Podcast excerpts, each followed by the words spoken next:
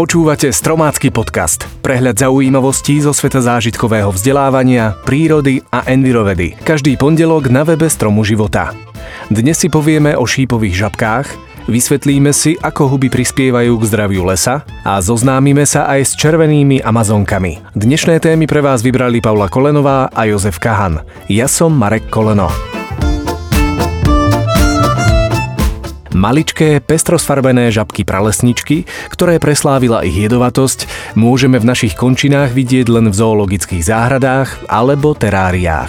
Nazývajú sa aj šípové žaby. Viete prečo? Indiáni totiž ich jed používali na potieranie hrotov šípov.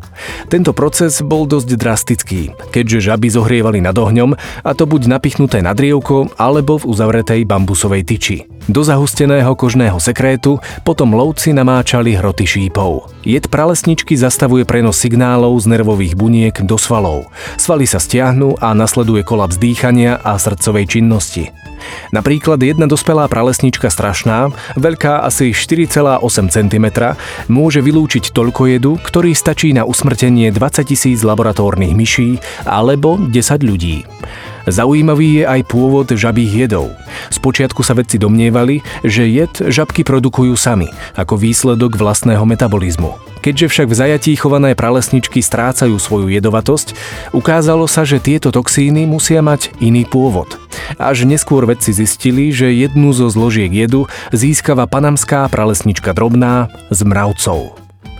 Dúfajme, že skúsenosti indiánov zužitkuje človek rozumný v 21. storočí len pre dobro ľudstva, napríklad v medicíne a farmácii.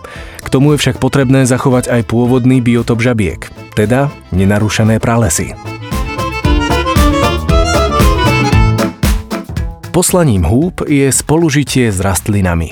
V prírodných podmienkach takmer neexistujú stromy a kry, ktoré by spolužitie s húbami neprivítali. Každý lesník potvrdí, že len ten les je zdravý, v ktorom rastie veľa húb. Les bez húb je oslabený, má zníženú odolnosť proti chorobám a škodcom, je chorý. Huby les živia, nakoľko z odumretých rastlín recyklujú uhlík, vodík, dusík, fosfor a minerálne látky. Parazitické huby v úlohe sanitárov odstraňujú slabšie a podporujú silnejšie stromy, čím sa podielajú na obnove lesných porastov. Zároveň sú aj ochrancami, keď vlastným telom, podhubím, mycéliom chránia najjemnejšie korienky lesných drevín pred pôdnymi škodcami a navyše zabezpečujú pre hostiteľskú drevinu dostatok vody a živín. Ako príklad možno uviesť symbiózu huby so stromom v prípade suchého leta. Približne storočný dub alebo buk vyparí denne okolo 100 litrov vody. Ako je možné, že v suchom lete ešte vôbec žije? Odpoveď je jednoznačná. Huby, ktorých podhubie sa rozprestiera pod stromom, snímajú kapilárnu vodu z pôdy a odovzdávajú ju cez koreňový systém rastline. Takto sa mohutný dub udrží nažive. S mravcami sa stretáme na každom kroku. Spája nás s nimi mnoho, aj keď stavbou tela sa nám vôbec nepodobajú. Vytvárajú spoločenstvá, udržujú medzi sebou hierarchiu, vedú medzi sebou vojny a nie je im cudzie ani otrokárstvo. Mravčí štát tvorí jedna alebo viacero samičiek, ktoré označujeme ako kráľovné a veľký počet ich sterilných cér, robotníc. Fungovanie mravčieho štátu závisí od komunikácie a tá má pri mravcoch predovšetkým chemickú povahu. Navyše je relatívne jednoduchá a mnohé mravce používajú veľmi podobné kódy. Nečudo teda, že niektoré druhy túto situáciu zneužívajú.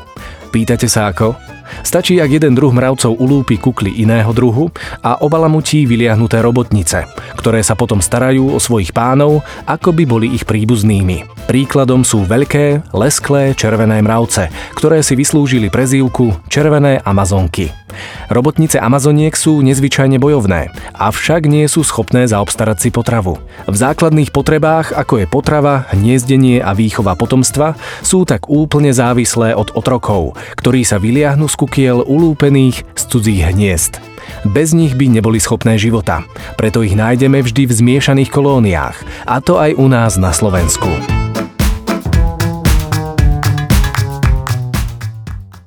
S Marekom na kolene. Jednoduché tipy a triky.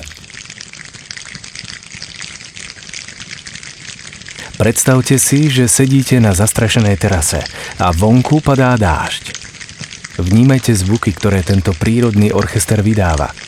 A teraz skúste tieto zvuky napodobniť použitím vašich rúk, nôh a tela.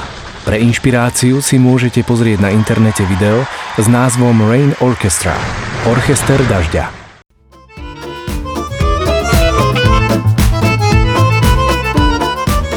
Tak, to bolo z dnešného podcastu všetko. Na budúce si povieme o krúžkovaní vtákov, vysvetlíme si, ako je možné ovplyvňovať počasie a prečo je dôležité rozprávať na dieťa. Počujeme sa opäť pondelok na webe Stromu života a v aplikáciách Podbean, iTunes, Spotify a Google Play.